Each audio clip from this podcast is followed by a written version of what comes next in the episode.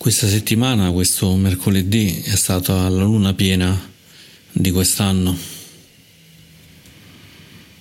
la luna piena del 2021 che corrisponde al secondo mese lunare del calendario buddista. Il secondo mese che è quello della festa del Vesak, una festa che si celebra perché tre episodi importanti della vita del Buddha sono avvenuti tutti e tre durante la luna piena, che per noi tipicamente è di maggio. Il Buddha è nato,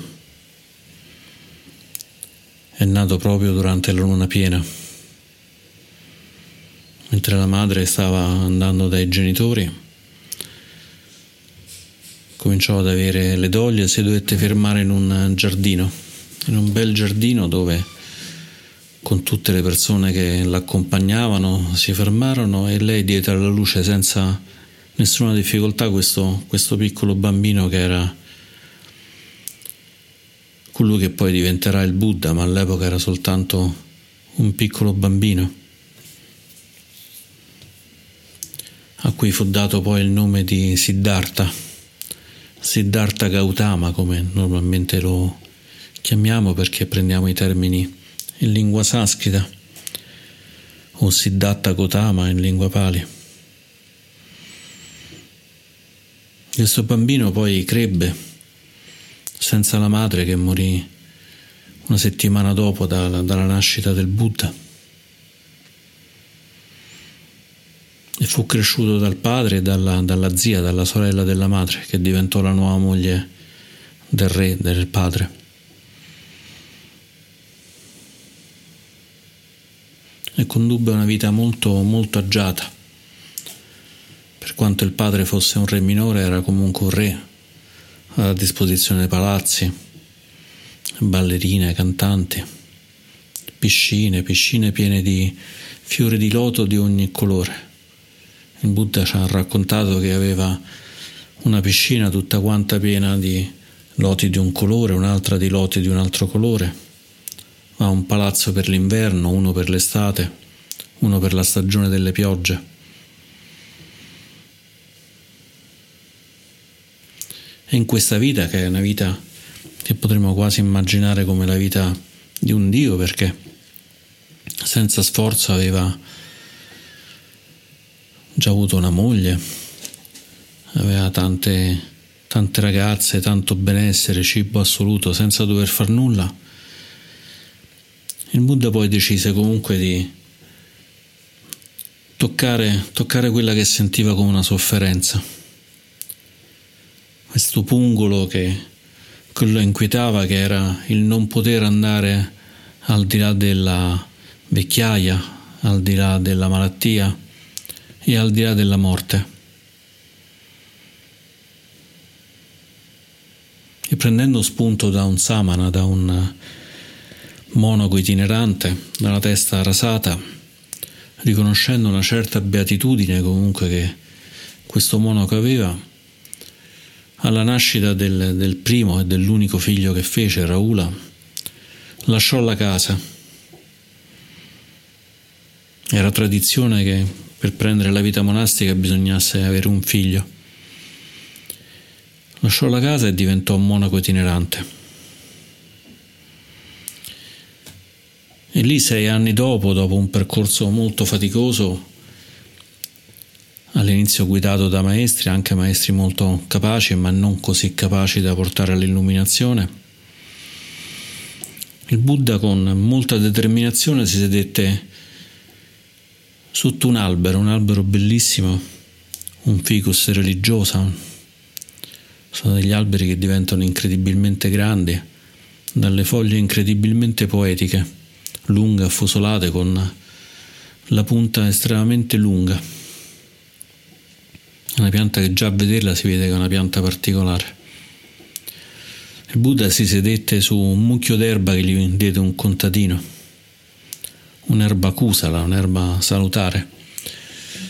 Si sedette lì e fece questo proponimento, questa buona intenzione, così come anche noi facciamo le intenzioni quando ci sediamo in meditazione di non alzarsi finché non si fosse illuminato.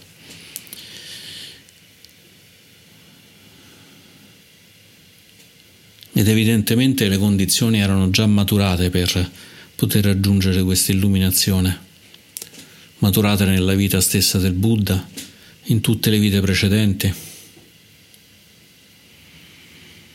maturate da tutti gli incontri che aveva fatto, dal piacere, dal dolore, dall'aver vissuto una vita assolutamente piena di belle cose, ma al tempo stesso insoddisfacente aver vissuto una vita senza assolutamente nulla e aver scoperto che anche quella vita era insoddisfacente. Per cui né ricchezza né povertà portavano in nessun modo all'illuminazione, all'andare oltre, andare oltre qualunque cosa, la sofferenza, il dolore, l'insoddisfazione, lo stress. Si sedette finché non si ruppe una diga non si ruppe una diga che gli permise di sbarazzarsi di tutte quante le cose che lui aveva al proprio interno e di cui c'era bisogno di sbarazzarsi. Si dice che la dea terra mandò a combattere, a combattere le schiere di Mara, Mara colui che porta confusione, che ha mandato belle donne, donne brutte, uomini, guerrieri, di tutti i tipi per dissuadere il Buddha dal rimanere lì seduto fino all'illuminazione. E la Dea Terra mandò dell'acqua incredibilmente veloce, incredibilmente enorme come quantità che mandò via tutte quante le schiere di Mara. E poco dopo, in questo momento di calma, in questo momento in cui il Buddha raggiunse il pieno samadhi, finalmente raggiunse l'illuminazione.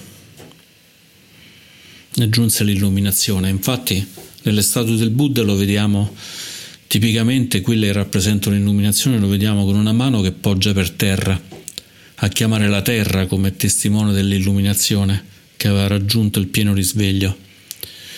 E un'altra invece che ha una mano nel dare, una mano piena di generosità, in cui questa illuminazione già ha perso qualunque attributo di, di ego, qualunque attributo di personale.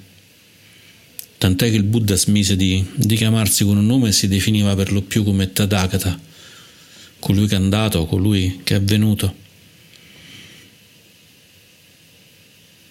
Non c'era più un Siddhartha, non c'era più un Gautama. In realtà c'era soltanto qualcosa che è avvenuto e qualcosa che è andata. E questa luna di maggio fu testimone anche di questo, di questo magnifico, magnifico, pieno di gioia momento che era quello dell'illuminazione. Il Buddha continuò a insegnare, cominciò a insegnare e continuò fino a 80 anni, insegnò per 45 anni a insegnare andando a destra, a sinistra, continuamente in giro per tutta, per tutta l'India finché non avvisò tutti i suoi discepoli che dopo tre mesi avrebbe raggiunto il momento di lasciare, di lasciare il corpo. E puntualmente tre mesi dopo, probabilmente mangiando del cibo avariato o del cibo velenoso, dato fra l'altro da, da, da un suo discepolo, quindi che soffrì molto di questa cosa, si spense, si spense ma si spense nello stesso modo in cui si erano spenti gli attaccamenti. L'ultimo attaccamento era quello del corpo, per cui quella che noi grossolanamente chiamiamo morte, nel caso del Buddha, nel caso de, degli Arant, diventa invece il pari Nibbana. Il Buddha aveva raggiunto il Nibbana, il Nirvana durante la sua vita, ma aveva ancora questo attaccamento del corpo che lo faceva comunque soffrire. Soffriva di dolore alla schiena, di mal di schiena immagino che avrà sofferto anche di influenza, di raffreddore, di qualunque altra cosa, perché il Buddha non è un Dio, è una persona, una persona come tutti noi, con una volontà, con un'ampiezza del cuore, un'ampiezza della mente incredibilmente ampia, però sempre una persona. E anche il raggiungimento del pari nibbana, del, della morte avvenne sempre durante la luna piena di maggio. E così noi, in modo molto economico, ci troviamo che con una singola festa abbiamo tre momenti particolarmente importanti della vita del Buddha. La nascita, l'illuminazione e la morte, il parenibbana.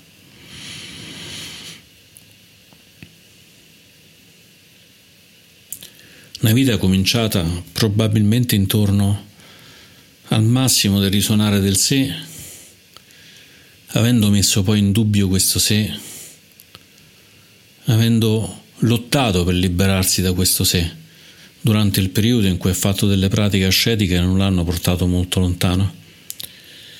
E liberato nel momento in cui si è accorto che non c'era più da lottare, non c'era più da fare nulla. C'è un, un, un brano di, di, un sutta, di un sutta molto, molto bello, molto, molto profondo, in cui il, il Buddha dice, anzi fa dire in realtà, perché chi dice le cose è Sariputta, il suo allievo più anziano insieme a Moagallana fa dire praticamente quali sono le cose, le cose, buone, le cose salutari e quelle che no. Infatti il sutta si chiama Sevitta Base Vitta Sutta, le cose salutari e le cose non salutari. E c'è questo, questo paragrafo che è particolarmente pieno di quella che è la qualità del, dell'insegnamento del Buddha, in cui il Buddha tramite Sariputta dice quale modo di suscitare un pensiero fa sì che le qualità inaffidabili diminuiscano mentre quelle abili crescono. È quando qualcuno è contento e vive con il cuore pieno di soddisfazione. Ha buona volontà e vive con il cuore pieno di buona volontà. Le persone così sono gentili e vivono con il cuore pieno di gentilezza. Questo modo di dare origine a un pensiero fa sì che le qualità non salutari diminuiscono, mentre quelle salutari crescono. È un percorso tutto sommato facile detto così. Basta osservare, è come avere una livella, uno mette una livella, se vediamo che il tavolo pende verso il basso lo alziamo da quel lato, se vediamo che pende che è troppo in alto lo abbassiamo. Il Buddha stesso ha vissuto questi problemi di, di tavolo un po' troppo alto, un po' troppo basso. Prima aveva questo tavolo troppo, troppo rigoglioso, troppo bello, ma che sentiva in un qualche modo vuoto, non vuoto dall'attaccamento, ma vuoto perché era poco poco sensato, una vita in cui faceva poco, pur avendo una moglie bellissima e un figlio che Tutte le storie ci raccontano come un figlio bellissimo.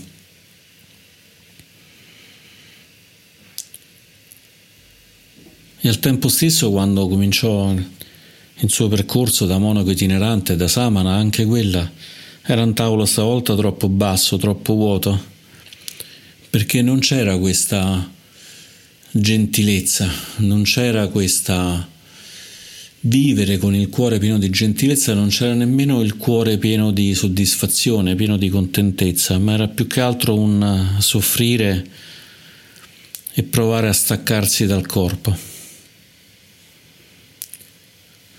Il Buddha ci ha insegnato che in realtà si può andare al di là di questi tavoli, del tavolo troppo pieno e del tavolo troppo vuoto. Quello che rimane in realtà è soltanto il cuore, soltanto la mente e il cuore citta che sono così nel loro stato, stato naturale, nel loro stato di bodhicitta. La mente e il cuore dell'illuminazione sono completamente radiosi, c'è solo luce, solo, solo gentilezza, solo accoglienza. Non rimane veramente nient'altro. In questo caso bodhicitta è un, è un cuore e una mente che sono completamente vuoti, ma non vuoti perché manca qualche cosa vuoti perché sono vuoti dagli attaccamenti, vuoti dall'avversione, vuoti dall'ignoranza, dall'illusione. Non c'è più niente in cui crediamo che in realtà non sia vera, non c'è più niente in cui pensiamo che sia una cosa e poi invece ne scopriamo un'altra, non c'è nulla da odiare, nulla da detestare, nulla che ci dia fastidio nel profondo. E non c'è nulla che pensiamo che sia necessario per noi per vivere serenamente, per vivere bene. Andando oltre, il Buddha ha insegnato che si può stare con il mal di schiena, si può stare con la malattia, si può stare addirittura morendo. Il Buddha, mentre che moriva, continuò a insegnare. Diede non solo istruzioni ai propri, ai propri allievi, ai propri discepoli, ai monaci che erano con lui, ma addirittura trovò il tempo per consolare la persona che gli aveva dato quel cibo avariato e trovò addirittura il tempo di fare un ultimo monaco, una persona che era arrivata, aveva sentito che il Buddha stava, stava in quella zona e corse per diventare monaco e gli diede anche un ultimo insegnamento. E questo è questo che succede quando, quando si è vuoti. Non rimane nient'altro che, che fare quello che dice il Buddha, far sì che le qualità non salutari diminuiscono fino a scomparire del tutto e quelle salutari invece crescono. Ho cercato anche un bel verso, un bel verso del, del Dhammapada che si dice che il Buddha l'abbia, l'abbia, detto nel momento in cui ha raggiunto l'illuminazione. Sono due, due strofe. Sono due strofe molto belle perché ci dà anche il senso della soddisfazione del Buddha nel momento in cui ha lasciato andare tutto quanto questo. E questi versi, che sono il 153 e il 154, sono così. Per vite innumerevoli ho vagato, cercando invano il costruttore della casa della mia sofferenza. Ma ora ti ho trovato, costruttore, costruttore di nulla da oggi in poi. Le tue assi sono state rimosse e spezzata la trave della casa. Il desiderio è del tutto spento. Il mio cuore unito all'increato.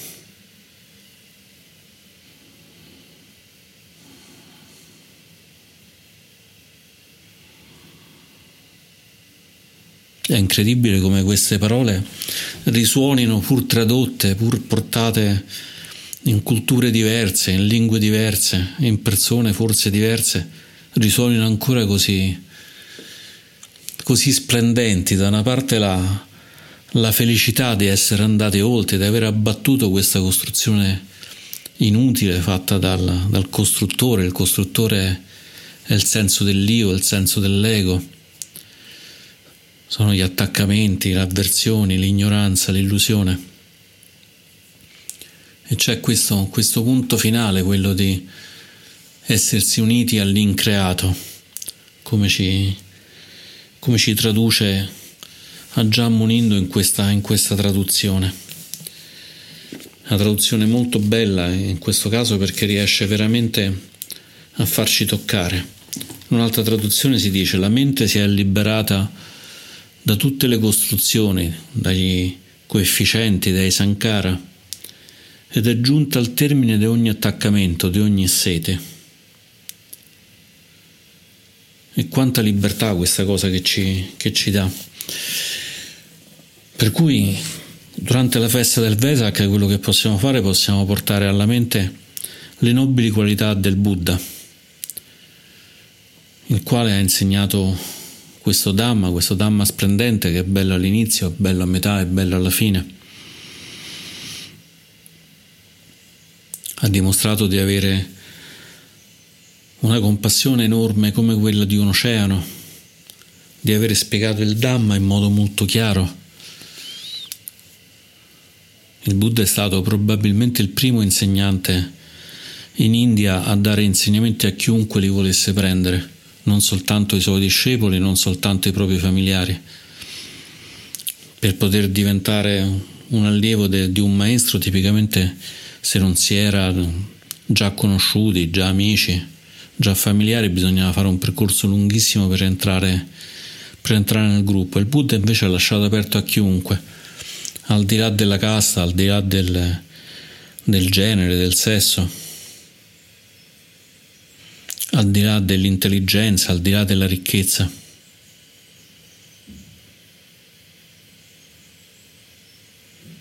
In fondo, se lasciamo perdere gli attaccamenti, che cosa conta la ricchezza, che cosa conta se siamo uomini o donne?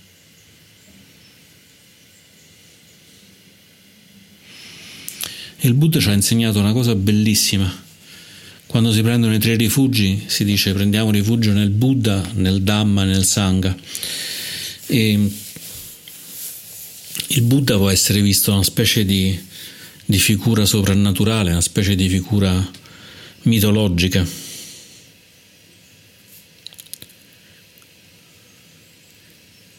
Ma il Buddha è tutt'altro che soprannaturale, è tutt'altro che mitologico. Il Buddha è stata una persona che con cuore splendente si è messo lì, passo dopo passo, momento dopo momento, con tutte le difficoltà. Nella storia in cui ci racconta l'illuminazione ci parla anche della difficoltà che ha avuto, della battaglia con Mara, la battaglia con Mara è una battaglia con la propria mente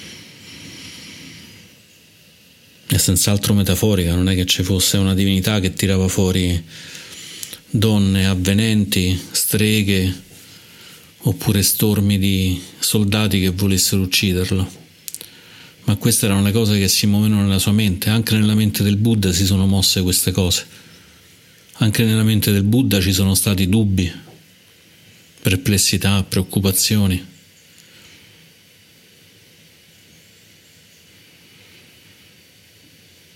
Non siamo soltanto noi a provare dubbi, difficoltà,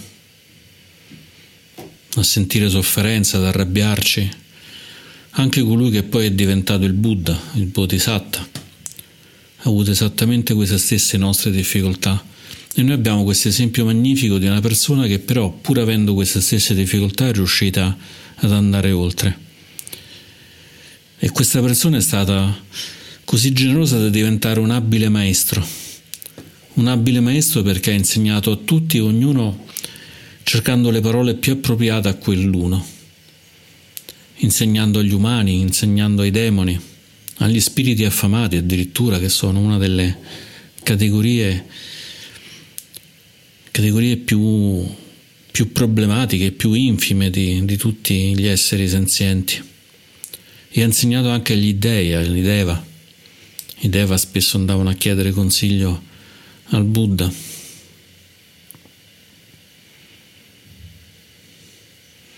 C'era un'usanza del Buddha per cui se uno chiedeva una cosa al Buddha lui poteva rispondere di no. Se la chiedeva una seconda volta poteva ancora rispondere di no, ma se la chiedeva anche una terza volta a quel punto il Buddha si sentiva in un qualche modo costretto forse non è il termine giusto, sentiva che c'era veramente ansia in quella persona, ansia di conoscenza e quindi rispondeva e ha sempre risposto, risposto a tutti quanti quando la risposta sarebbe stata utile. Se lui percepiva che rispondere sarebbe stato dannoso, allora usando questi mezzi abili non, non, non rispondeva. L'insegnamento in quel caso era non rispondere.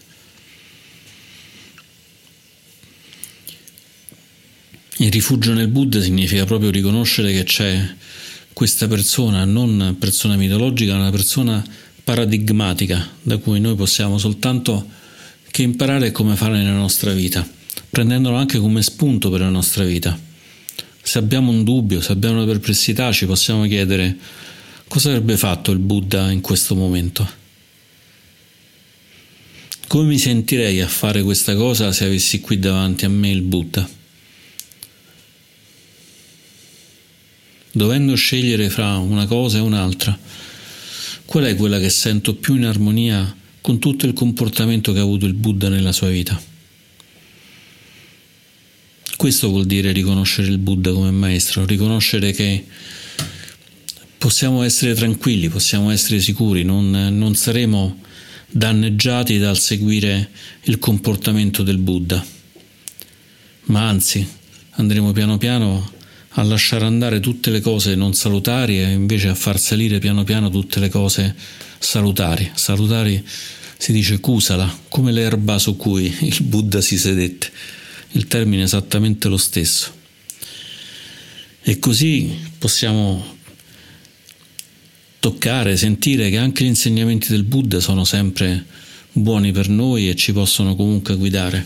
E questo significa prendere rifugio nell'insegnamento, significa prendere rifugio nel fatto che quando abbiamo bisogno di, di capire meglio, capire meglio come va il mondo, come va la nostra mente, stiamo magari in un momento di estrema difficoltà, non sappiamo veramente più cosa fare, allora possiamo prendere rifugio negli insegnamenti, andare a cercare un sutta, leggerlo, toccare quella serenità, quella chiarezza e farla nostra, seguendo anche le istruzioni, non soltanto leggendo, ma poi praticando, fino al punto di interiorizzare quello che è l'insegnamento e farlo diventare così vivo che si accende qualcosa nel nostro cuore, nella nostra mente e diventa pienamente nostro, o meglio ancora, pienamente senza il controllo nostro, è qualcosa che c'è.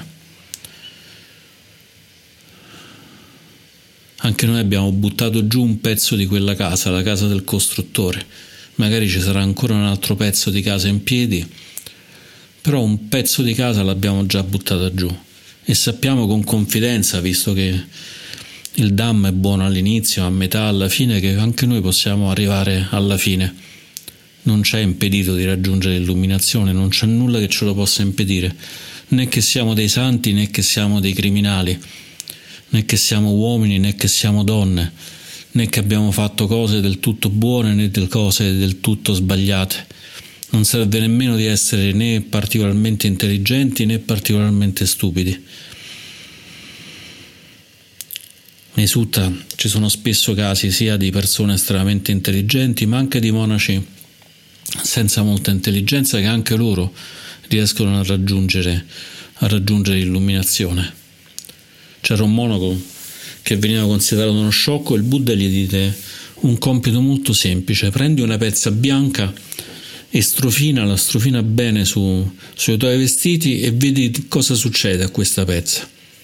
E questo monaco, che era considerato tonto da tutti, compreso dal fratello, si rese conto che strofinando questa pezza alla fine non era più bianca, che da bianca cambiava e toccò così profondamente il senso di Aniccia, che è uno degli insegnamenti importanti del Buddha, l'insegnamento dell'impermanenza, del tutto che non è stabile, tutto ciò che nasce è destinato a cambiare e poi a svanire.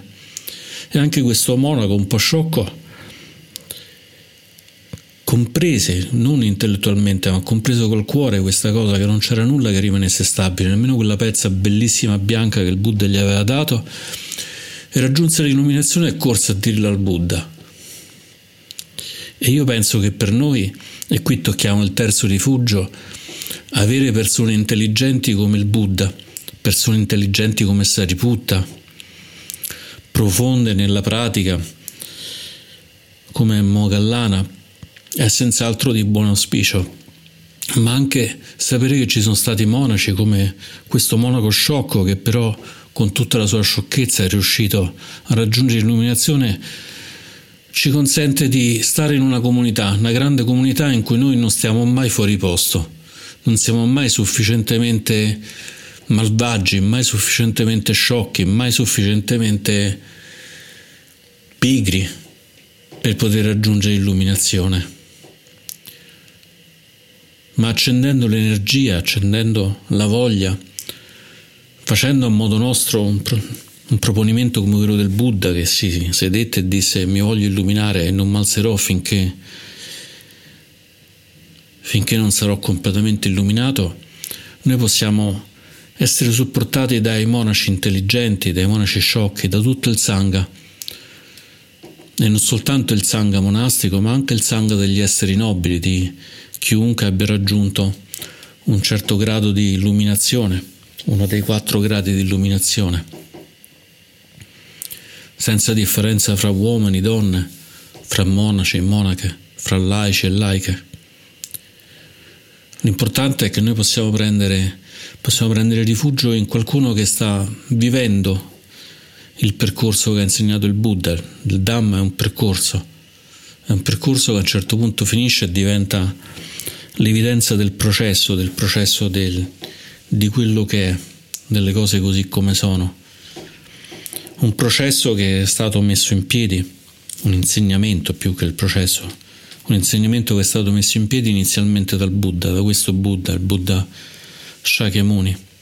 E quindi prendendo rifugio in quella persona sappiamo che possiamo toccare anche noi, sappiamo che anche noi abbiamo quella che nel buddismo Mahayana si chiama natura di Buddha.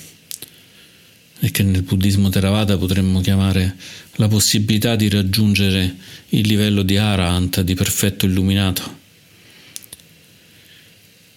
Con il Dhamma sappiamo che abbiamo un percorso stabile che possiamo seguire e possiamo partire da quello per interiorizzarlo e farlo nostro e liberarci. E abbiamo una comunità, una comunità dei praticanti che dal momento in cui il Buddha ha cominciato a insegnare non si è mai, mai, mai sciolta ma anzi ha continuato con milioni e milioni di persone ad andare avanti portandoci il suo insegnamento e il modo in cui questo insegnamento va vissuto. E quindi prendere rifugi significa anche avere un mezzo per placare la paura, per placare la tensione, per placare lo stress.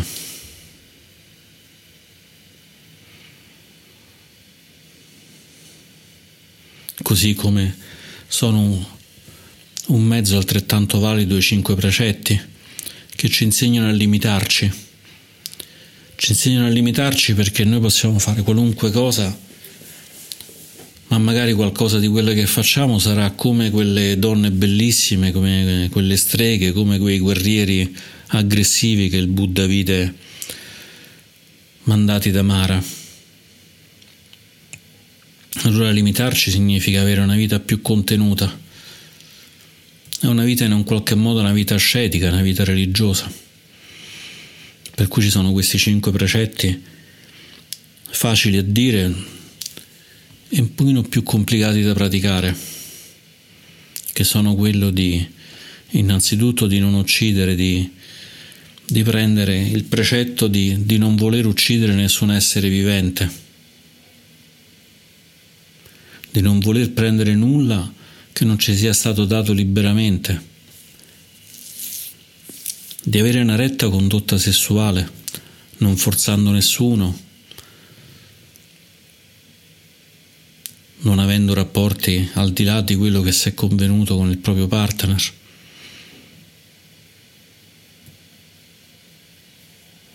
Di usare la parola, di evitare di usare la parola in modo aggressivo mentendo, parlando a vuoto, facendo pettegolezzi. E l'ultimo precetto è quello di evitare di assumere sostanze che ci possono impedire di seguire tutti gli altri precetti, di seguire la nostra pratica, quindi di ridurre la consapevolezza con alcol, con droghe.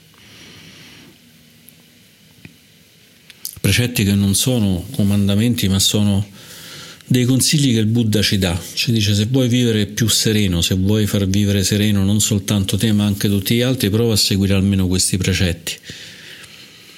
Precetti che poi noi possiamo declinare sulla nostra vita. Per cui, come ci insegna anche a Giangia Yasaro, se vediamo qualcosa che nella nostra vita vediamo che non va bene, è come se avessimo un precetto in più. Prendo il precetto di non sbattere le porte quando mi arrabbio prendo il precetto di astenermi da raccontare agli altri le cose che, che mi sono state dette. Prendo il precetto di stare attento a utilizzare soltanto le mie risorse, a non far sì che evadendo le tasse, eccetera, qualcun altro debba pagare per il mio conto. Sta a noi decidere cos'è che vogliamo portare. L'importante è semplicemente quello che tutto ciò che facciamo sia salutare, salutare per noi e salutare per tutti ed evitiamo sempre di più di fare le cose non salutari. Se siamo più, più contenti, più gioiosi, significa che probabilmente stiamo facendo le cose nella giusta direzione. Se diventiamo più stressati, più più nervosi, probabilmente abbiamo bisogno di toccare i tre rifugi del Buddha, del Dharma e del Sangha e di cercare anche indicazioni in questi cinque semplici precetti.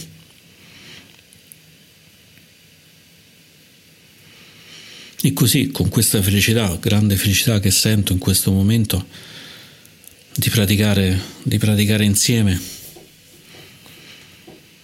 praticare con tanti buoni Kalinanamitta, praticare in una tradizione sapendo che ci sono monaci e monache incredibili,